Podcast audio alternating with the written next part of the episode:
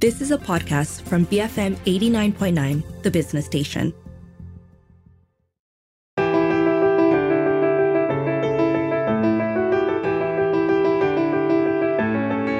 Hello and welcome to Beyond the Ballot Box with me, Darshan Johan.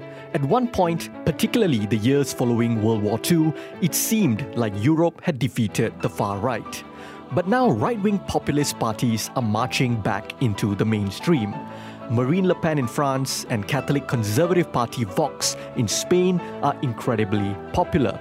Giorgia Meloni, the current Prime Minister of Italy, is widely regarded as the country's most far right Prime Minister since the fascist dictator Benito Mussolini. So, how did the far right go from the fringes into the mainstream? And how has this contributed to polarization?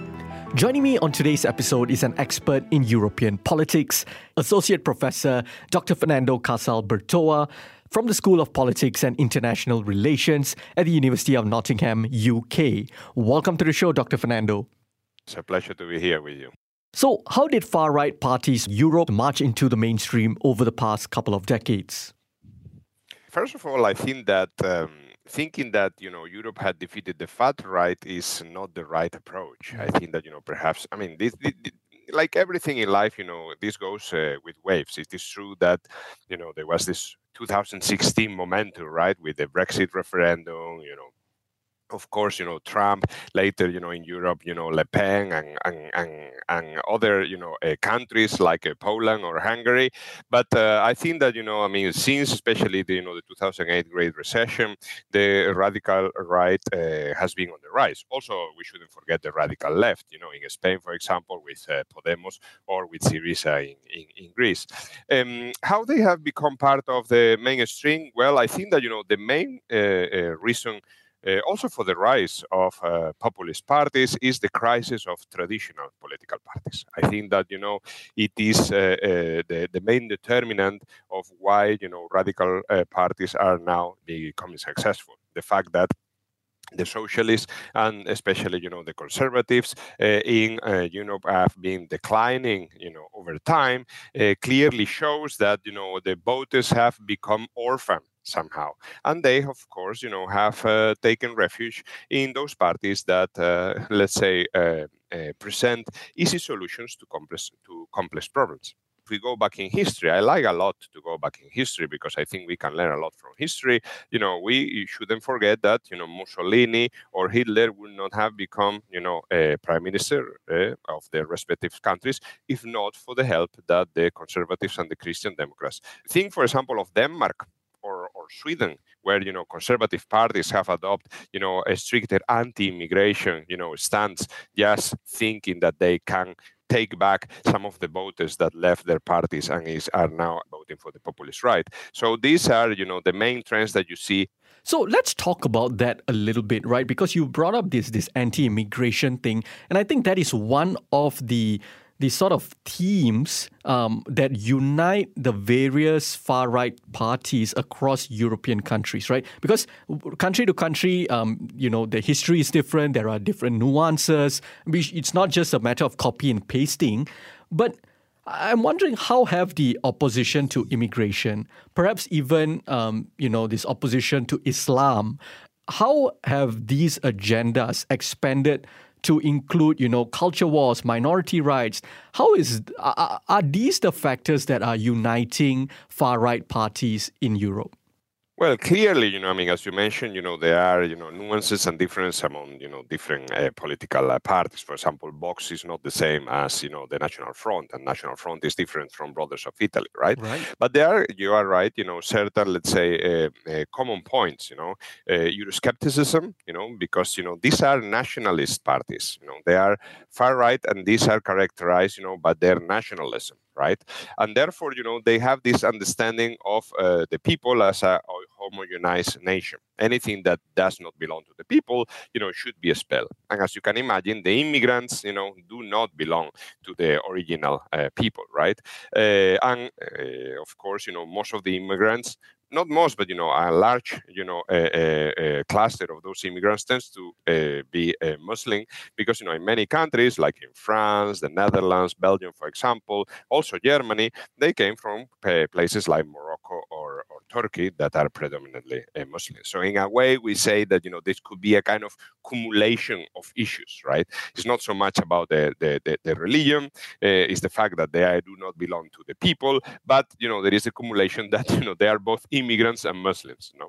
Uh, another important uh, topic I think that is uh, has united is Euroscepticism, which in a way, you know, is also linked with the immigration issue, and you know very well all the uh, uh, fights about you know the taking over Syrian immigrants you know in the European uh, Union you know you had the more cosmopolitan you know governments of Western Europe and then you have you know the Eastern European ones who despite not having Syrians in their own countries, you know, they use this discourse, you know, of course, you know, in order to uh, attract voters. You know? I remember, for example, you know, um, uh, Orban, uh, Viktor Orban, that was, of course, you know, making a row about, you know, all these quotas when he had, you know, mainly, may, um, maybe just 20 you know immigrants in in Hungary right? So as you can imagine there was not not not not not a reason to.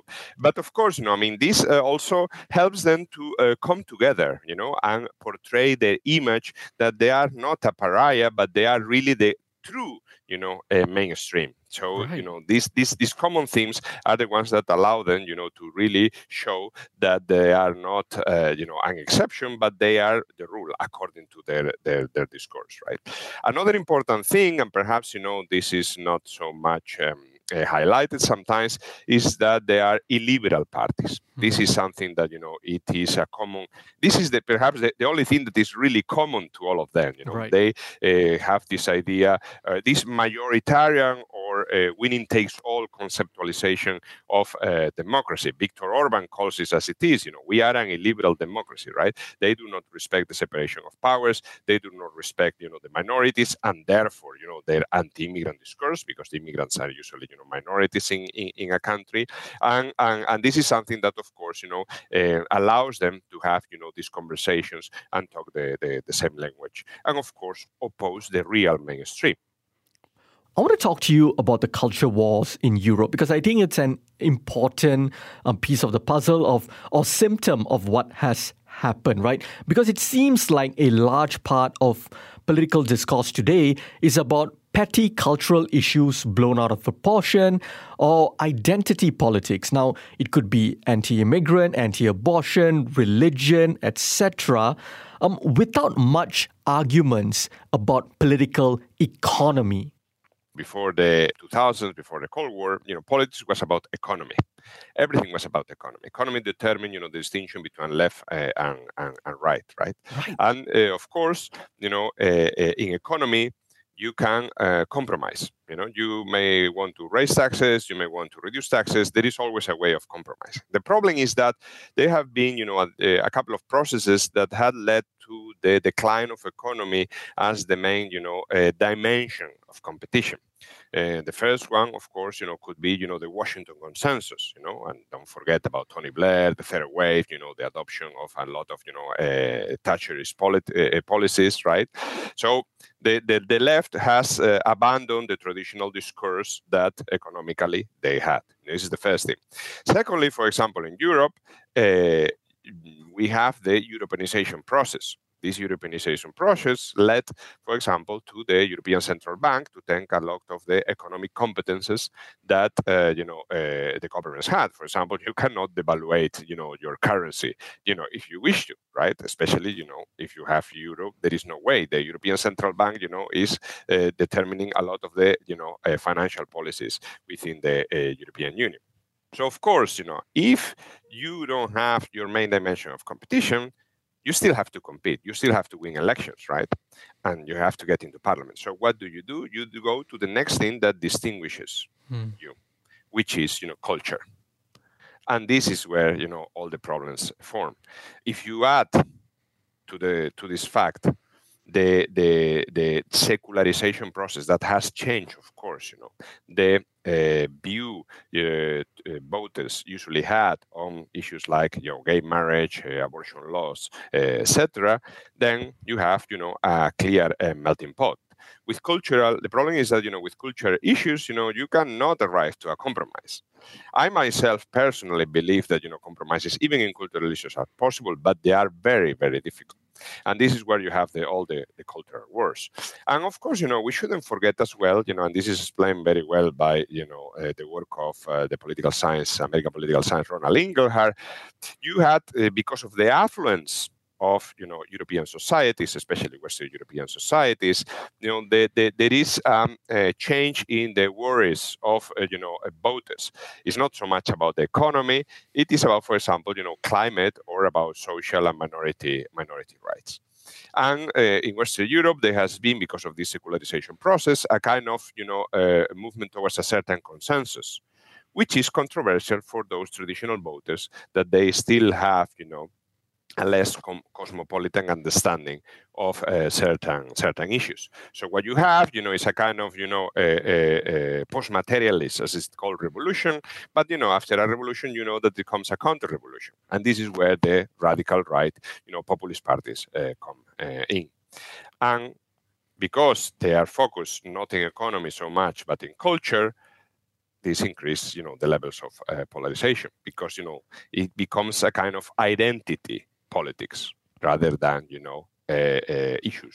I've got a follow up question to that, but for could you paint a picture for us how polarized is Europe right now? Because I think a lot of people follow American politics, and so they they understand how polarized it is in the U.S. How polarized are things in the in Europe right now? Well, I will just put a very current example. You know, uh, yesterday and today there is the uh, you know debate, parliamentary debate about appointing a new prime minister in Spain. Right. Uh, the two main parties are the Conservative People's Party and the Socialist Party. In uh, you know, uh, in normal circumstances, you would think that they would come together to form. The, none of them have absolute majority. Okay, so the main the main idea would be that they would come together and try to at least you know find a solution in order not to repeat elections like we had you know some years ago where we had basically you know four elections in four years. However, you know the uh, Conservative Party is now presenting its candidature, but support uh, with the support of a radical right party, the Vox that you mentioned at the beginning of our conversation. And if it is not successful, you have, you know, the uh, Socialist Party that will continue governing with the communists and the radical left, but with the support of a former terrorist, you know, political party, Bildu, the support of a pro-independence Catalan party whose leader is being prosecuted by the Spanish, you know, uh, uh, justice. So as you can see, instead of having the two main leaders, you know, coming together you know, having, you know, a compromise that would allow us to take out from this crisis. What we see is the main parties, you know, making coalitions with, you know, the string uh, uh, political uh, parties. So I think this clearly shows, you know, how polarized, you know, uh, things are. And I'm just telling you about my country, Spain, and because this is a very current example, it's happening right now as we speak. You know, the debate is taking place. But you know, think for example in, in Poland Poland is going to have, you know, elections in 15 days, roughly, right? And uh, what you have is basically, you know, two different, you know, uh, groups. You are, you know, pro uh, PiS, law and justice party, led by Kaczynski, or you are anti-PiS. And even I was spending my summer, part of my summer in Poland. Even you see it in the conversations, you know, in the restaurants, you know, even within families, you know, there is this the uh, thing that comes uh, be, be, be, between them. The fact that you know you are supporting you know the government party, you are not supporting the government party. I have seen even neighbors who used to be friends not to talk anymore because of this. So I clear these two. I think that clearly these two examples show uh, uh how polarized Europe has become. On the show with me today is Associate Professor Dr. Fernando Casal Bertoa uh, from the School of Politics and International Relations at University of Nottingham, UK. We will continue this discussion after the break. Keep it here on Beyond the Ballot Box, BFM 89.9.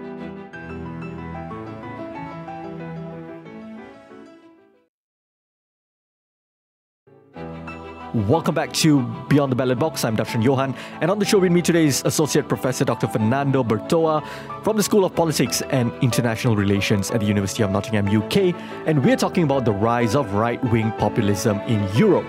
So, Dr. Fernando, how much did the past four decades of neoliberalism or neoliberal capitalism contribute to this rise of polarization um, around racial and religious lines, or it could be anything, right? Xenophobic lines and, and so on and so forth.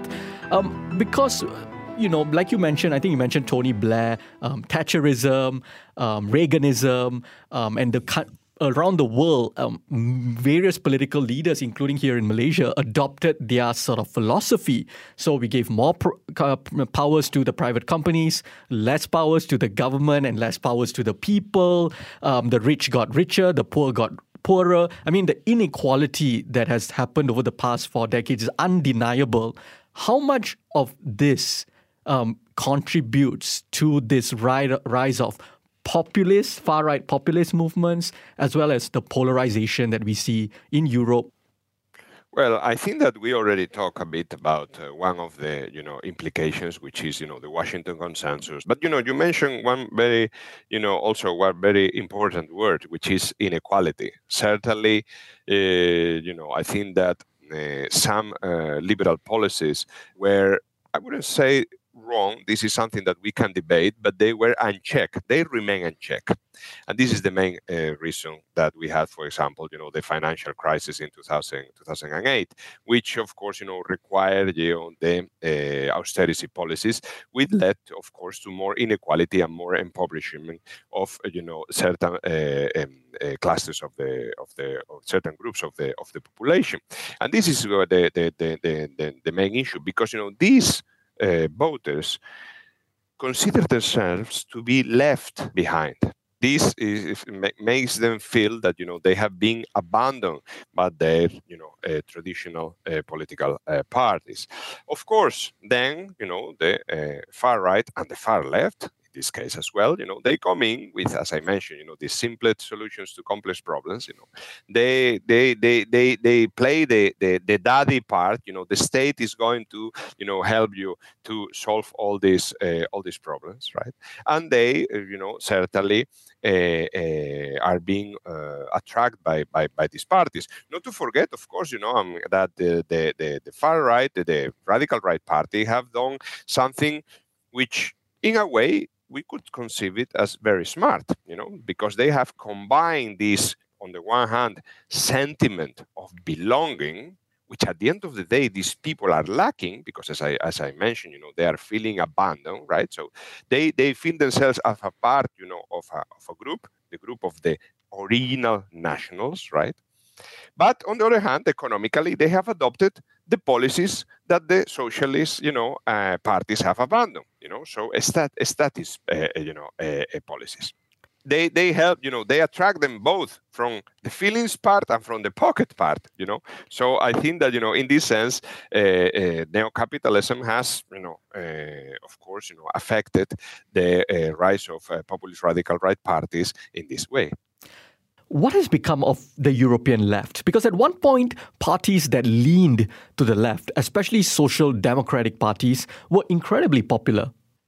In some countries, I would say that they have uh, died out of success. In uh, yes, because you know a lot of the uh, claims and the you know policies that they were asking for have been adopted, even for the rightist parties. You know, you mentioned the Scandinavians. Even there, you know, the the the, the, the conservative parties in Scandinavia are more leftist than you know many others in Absolutely. other parts of Europe. So in a way, we could say that in some in some countries they have died out of success, economical success, uh, and therefore, you know, they they they needed to find um, uh, different issues uh, in order to you know win elections. The problem is that you know those different issues tend to be more the domain of other parties. So this, of course, as you can imagine, you know, uh, put them in disadvantage.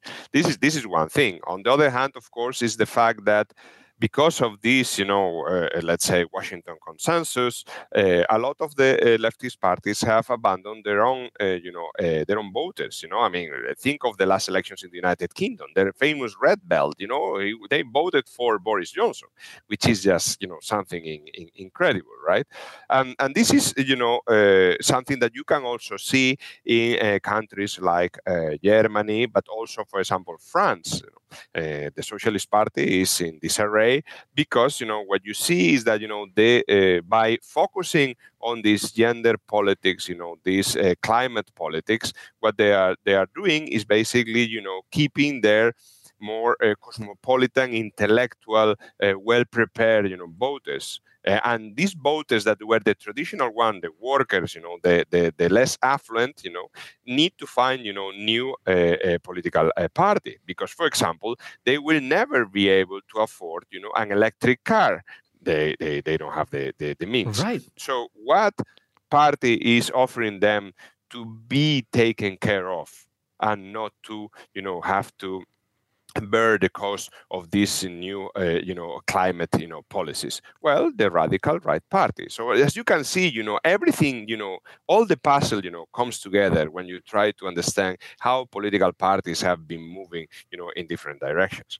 It feels like that mainstream progressive parties around the world um, over the past four decades, like you said, um, abandoned their voters in the sense that they became complacent and they became technocrats or they started to you know absorb a lot of technocrats into their parties um, and these technocrats they represent the interests of the professional and managerial class of society rather than being this vanguard of marginalized communities, you know, demanding the expansion of the common good and the redistribution of wealth to the common folk.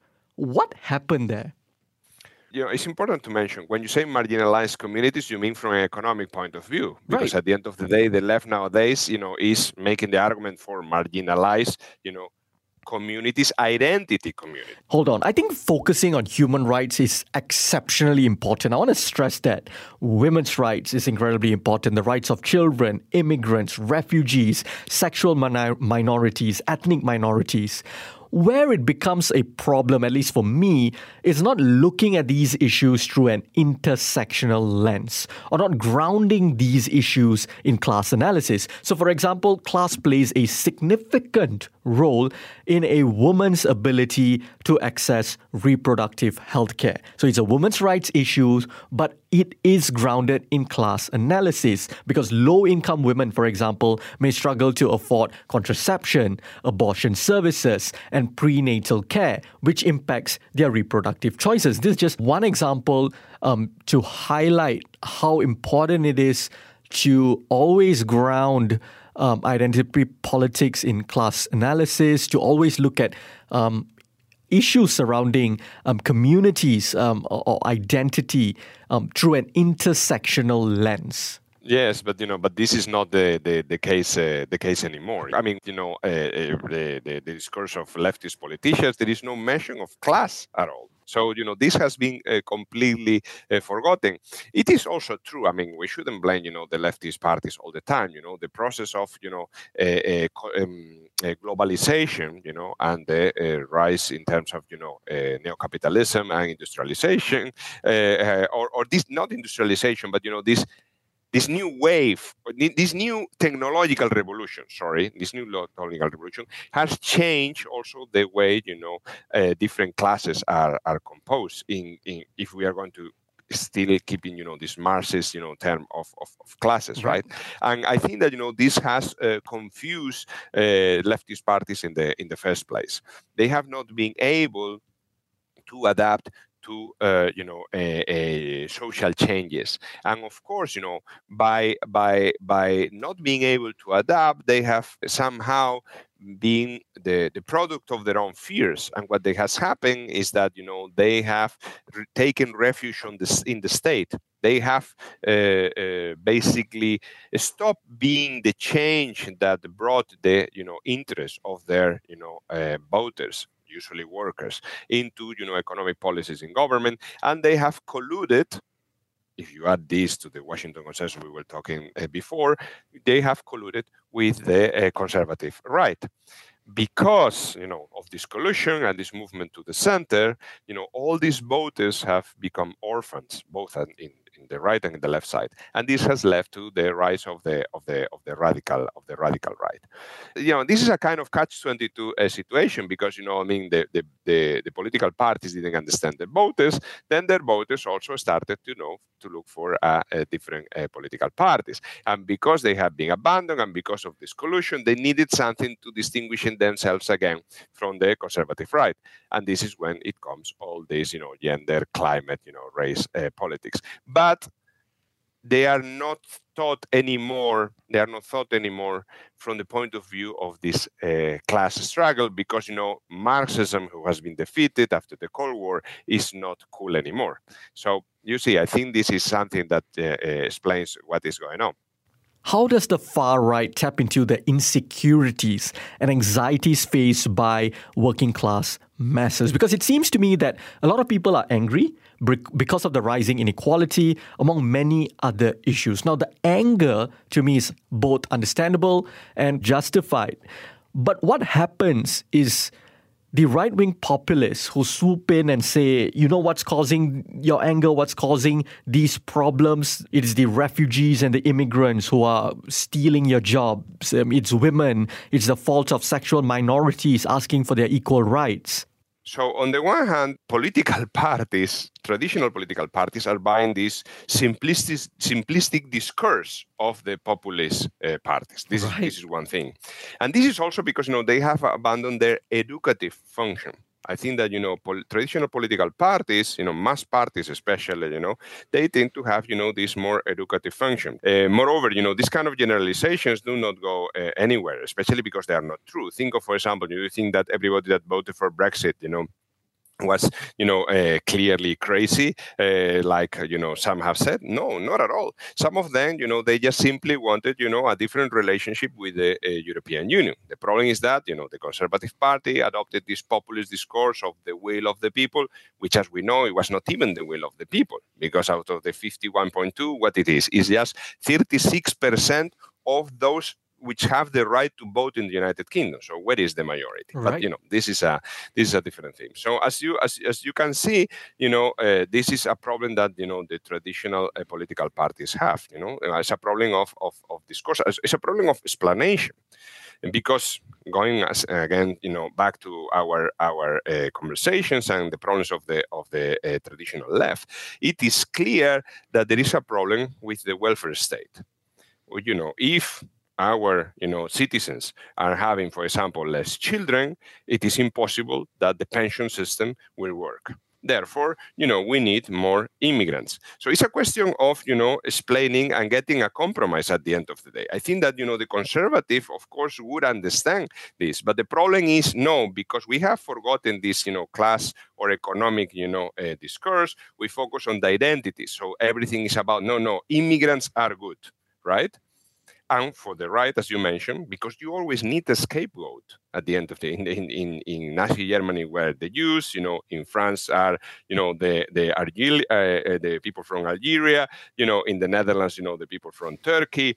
You always need this scapegoat. So the right is using this, you know, in order to uh, increase their, their, their votes. But you know, but there has to be a serious conversation, which of course is not allowed because of the polarization that we were talking about. But you know, in the case of the of the welfare state, neither all immigrants are good, and I think that you know a, a certain control of, of, immigration. Even the International Monetary Fund has talked about you know the necessary for you know controlling to a certain point immigration. Nor you know all immigrants are bad. You know, and this is something that unfortunately, because of the polarization, the traditional parties are not able to talk. But you know, in this simple thing of the welfare state, you know, I think that a compromise, you know, would be uh, possible and not only possible it is needed because what is clear is that you know the welfare states for example in europe cannot keep up for example if we are going to restrict you know in, in immigration. Here in the united kingdom where, where i live you know we have also shortages in the supermarkets because you know after brexit a lot of you know uh, uh, foreigners left. So as you can see you cannot keep up with the you know market economy if you don't have immigrants who are able to do the work that the nationals do not want. And they are complaining because they have been told that they are the problem that you know uh, the immigrants are the are the problem when in reality they might be in many cases the real solution and in the united states imagine what would be the united states without mexicans what is the potential long-term consequences of the far right, some rising influence, the rise of populist rhetoric, um, especially in what we call the post truth world um, of politics that we live in. Uh, what is the potential long term consequences of all of this on European politics and societies? Well, I, I myself have uh, uh, analyzed this and I published an, an, article with a colleague from the Autonomous University in Madrid where we look at the effects on the quality of democracy Uh, of the rising support for uh, anti-establishment uh, populist, uh, radical right and left, you know, uh, parties. And, you know, um, going back, you know, to the 19th century, you know, so it's a, it's a very, you know, in-depth study of, you know, all European party systems um, in the last 150 years. And we clearly show, we clearly show that, you know, the rising support for this, this type of parties leads to a low quality, lower quality of the of, of democracy in terms, you know, of uh, you know participation, of uh, you know uh, equal rights, of you know liberalism. of course, you know, I mean, the rise in, in this type of parties will lead to illiberal democracies. You know, we have, you know, Hungary, for example, you know, which is the first non-democracy within the European Union. Poland, you know, after the next elections might go or, or continue, let's say, the, the, the, the same the same way. Uh, and you know, when you have illiberalism, you know, you have no respect for uh, minorities. You have, you know, no rule of law because you know the uh, judiciary is co-opted by uh, the government, and therefore you don't have, uh, you know, separation of, of powers this will, of course, you know, uh, infuse uh, more uh, polarization and more conflict between, you know, the different groups. With will lead, which will lead, sorry, you know, to to violence. And as we know from the lesson of the interwar period, it will, uh, you know, uh, lead to the uh, collapse of, of, of democracy. So, you know, I mean, I don't want to be to be pessimistic. I I, I think that uh, traditional political parties, for all the conversation that we have had, you know, are to be blamed partly for what is happening. But I also think that you know they have they have the solution, and if they would you know uh, act as uh, you know more uh, responsible, uh, more transparent, you know, more willing to have compromises with those other parties in the mainstream, you know, sometimes, you know, the enemy of my enemy is my friend, you know. I think that, you know, they still have time solve the problem. But clearly, you know, I mean, if uh, this continues uh, this trend, the consequences are not good. History has taught us about this. You brought up um, transparency and also compromise. I'm also wondering if a stronger left, and I'm talking about the real like a socialist type of type of narrative a marxist narrative for example that focuses on class politics and grassroots coalition building can be the medicine required. This idea of repoliticization of economic some, for example, Cas Mudde, who is an American political scientist, have, have mentioned about this the importance of the re-ideologization of party uh, right. politics. You know, to to to bring back, you know, this uh, because you know, as I mentioned before, you know, one of the main problems of the rise of these parties is you know this collusion between the main political parties, right? And this re-ideolization, re-idealization, but a word, you know, they would uh, it would allow you know to uh, differentiate these you know political parties from you know this uh, uh, uh, in, terms of in terms of policies rather than in terms of management because you know what this collusion has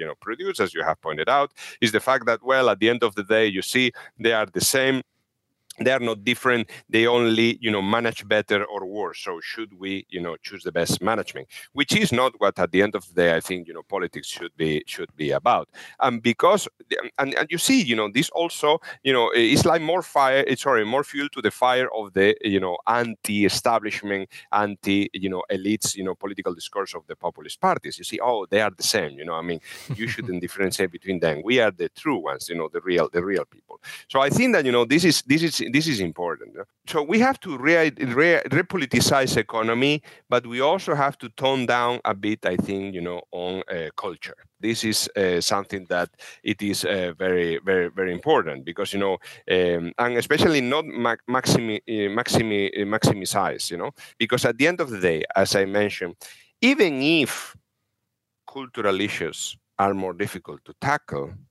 I think that this is still uh, uh, the possibility for compromise. And this is where the mainstream parties should be working. Because, you know, instead of, you know, building more differences, they should work on the things that you know unite uh, unite them you know the, the, the main parties. I think that this is uh, something very very important. Well on that note dr fernando thank you so much for talking to me today. It was a pleasure. Thank you very much that was Associate Professor Dr. Fernando Casal School of Politics and International Relations from the University of Nottingham, UK. If you missed any part of this conversation, you can check us out on podcasts. We're available on the BFM app, bfm.my, or pretty much wherever you get your podcasts from. I'm Darshan Johan, and this has been Beyond the Ballot Box, BFM 89.9.